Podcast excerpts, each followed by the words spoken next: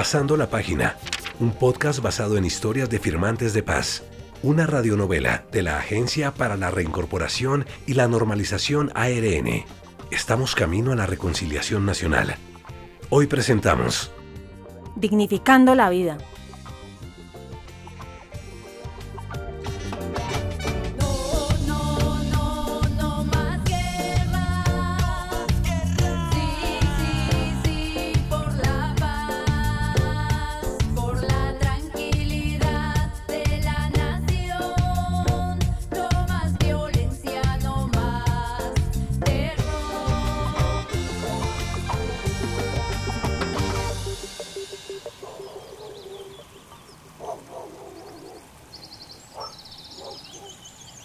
Estamos bregando para que nos entreguen esta tierrita que es mía. Está bonita, ¿sí o qué? ¿Cómo la ve Cristina? La verdad se ve muy buena, don Pacho. Y es mucha tierra. Pero ¿por qué no la ha podido reclamar si es suya?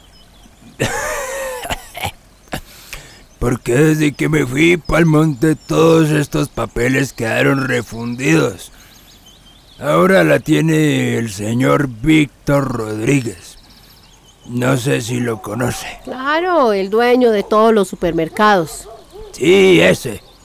Es hijo de un terrateniente y se adueñaron de la tierra y ahora la tienen para ponernos a trabajar a todos como esclavos. Yo me soñaba con hacer proyectos productivos, pero bueno, será esperar mientras se logra hacer una verdadera reforma rural.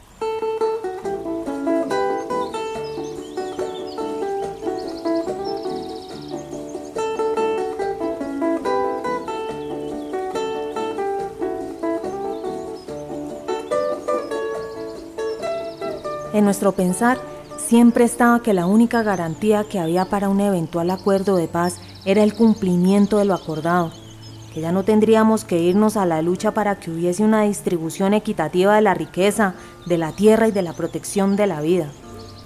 En todos mis años en el monte trabajamos duro y parejo, pero la forma en la que don Víctor nos trata es tan humillante yo soy un tipo ya de bastante edad, de enfermo, y me toca trabajar porque me toca. Sí. Vea, camarada Cristina, que de mi vereda somos más de 20 firmantes de paz, pero ya nos han matado como a 5. Más lo que nos está costando conseguir la comida, pagar arriendo. Claro que ha sido bueno volver a compartir con la familia, dormir en una cama, no lo puedo negar. Pero el tema de la seguridad está jodido. Hay que buscar soluciones reales para parar con todo esto. Las amenazas empezaron a llegar y a pesar de contar con el apoyo de la mayoría, nos sentíamos intimidados.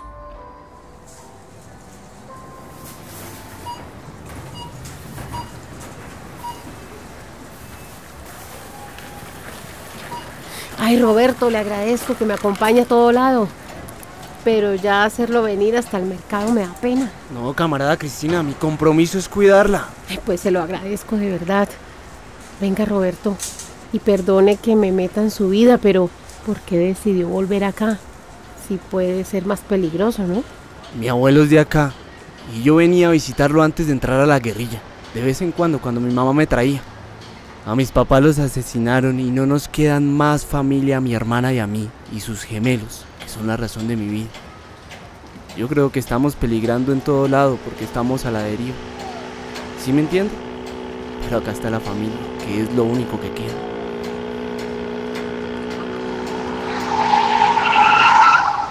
Veo, le mandan a decir que acá no la van a dejar gobernar. ¡Agáchese!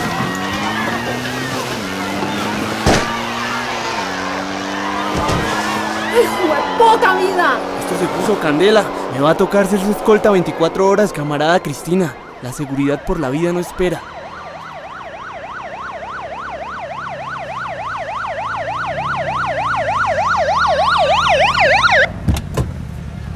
¿Qué está pasando acá? Déjeme ver su permiso para portar armas. Y su cédula, rapidito. Señor agente, acabamos de ser víctimas de un atentado. Nos han disparado desde una moto. Ah, me va a venir a decir ahora que usted es la víctima. Si la gente sabe que tiene que protegerse de gente como ustedes, que son los que están armados. Páseme el arma, a ver. ¿Qué? Yo no tengo ningún arma. Nos dispararon a nosotros.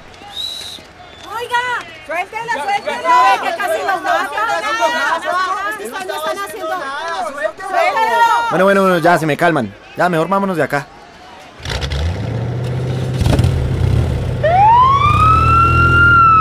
Camarada Cristina, necesitamos protegerla. Yo ya terminé el curso en la UNP y estoy esperando que me asignen a un esquema. Sí, camarada. Tiene que cuidarse. Vea que yo desde el debate ya me pillé que la tienen, pero bien fichada. Gracias a Dios llegó usted. Gracias por el apoyo, Marta. Significa mucho.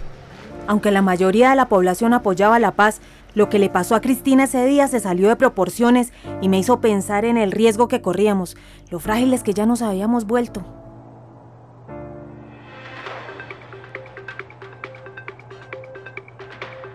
Hoy, la candidata a la alcaldía de la ciudad de San José y Santa María, Cristina Quintero, ha sufrido un atentado. Quintero ha recibido amenazas de que matarán a toda su familia. Aunque habíamos perdido a tantas compañeras y compañeros, para mí no era posible concebir la vida sin Cristina.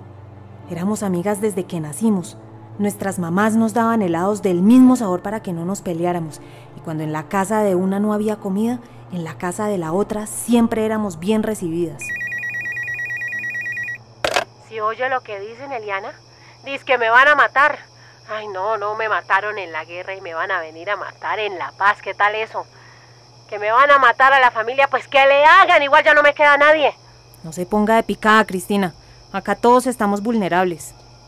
Con Cristina nos escapamos tantas veces a juntarnos con los muchachos del barrio que cantaban vallenato. Nos tomábamos unos guaros, ellos tocaban las letras que componíamos con los libros que nos había dado la guerrilla, y ahí nos amanecía.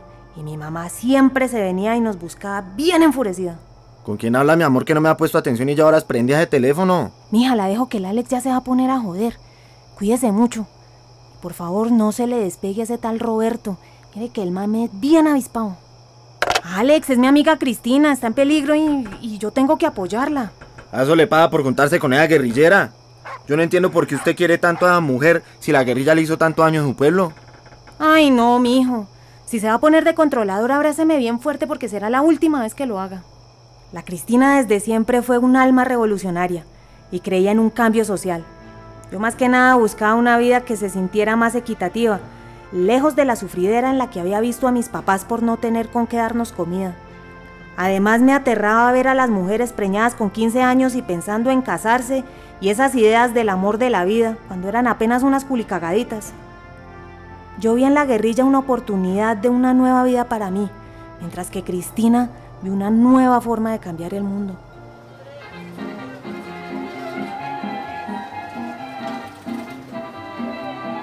Señor Rodríguez, ¿que fue usted quien les pasó una plata para que le metieran un sustico a Cristina? ¿Por qué haría algo así usted? ¿Cuál es su problema con la candidata? Pues ese justo. ¿Quiénes se creen ustedes para pensar que nos van a gobernar? Ah, el único lugar al que pertenecen es a la cárcel de por vida. Estoy muy viejo para seguir con esta discusión. Solo le recuerdo que lo que está haciendo es un delito.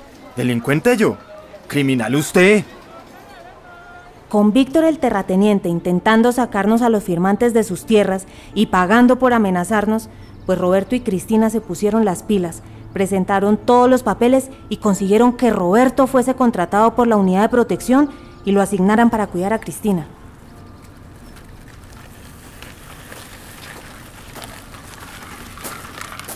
Buenas las tenga, Roberto. Camarada Cristina. Ya es oficial, ¿verdad? Así es, Heriberto. Vea, yo soy el escolta oficial de la camarada Cristina. Este loco no ha dormido desde el atentado. Ay, mentira, se lo agradezco, Robertico. Estuvimos de buenas, porque conozco camaradas que le pusieron mil trabas, hasta dinero para probar el curso de escoltas. ¿A lo bien? Qué huevo, nada.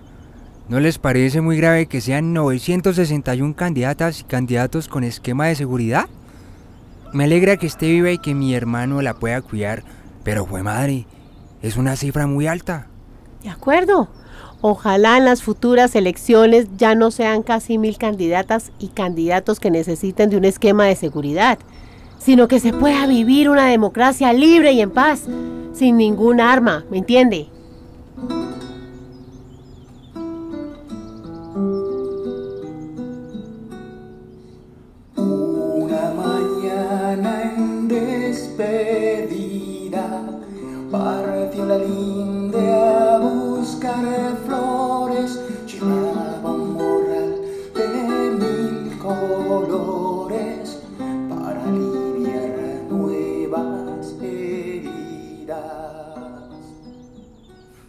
Así es. Para eso necesitamos que gane, camarada.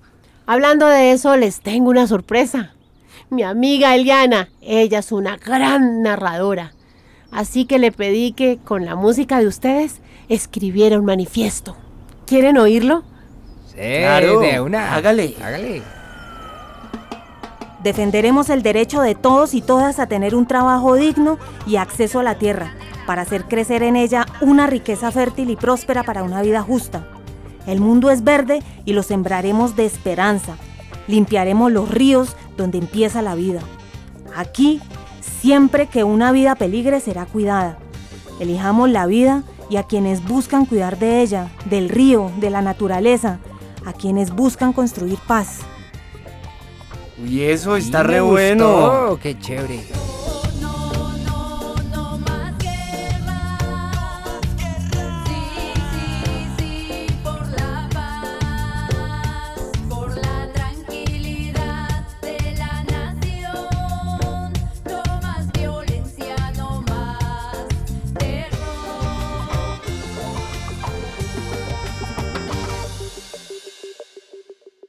Escucha el próximo capítulo de Pasando la Página, un podcast basado en historias de firmantes de paz, una radionovela de la Agencia para la Reincorporación y la Normalización, ARN. Estamos camino a la reconciliación nacional. Música original de la serie, Alejandra Telles, firmante de paz, y la Biblioteca Musical para la Paz. Este podcast hace parte de una campaña de la Agencia para la Reincorporación y la Normalización para prevenir y superar la estigmatización de las y los firmantes del Acuerdo Final de Paz. Colombia, Potencia de Vida, Agencia para la Reincorporación y la Normalización.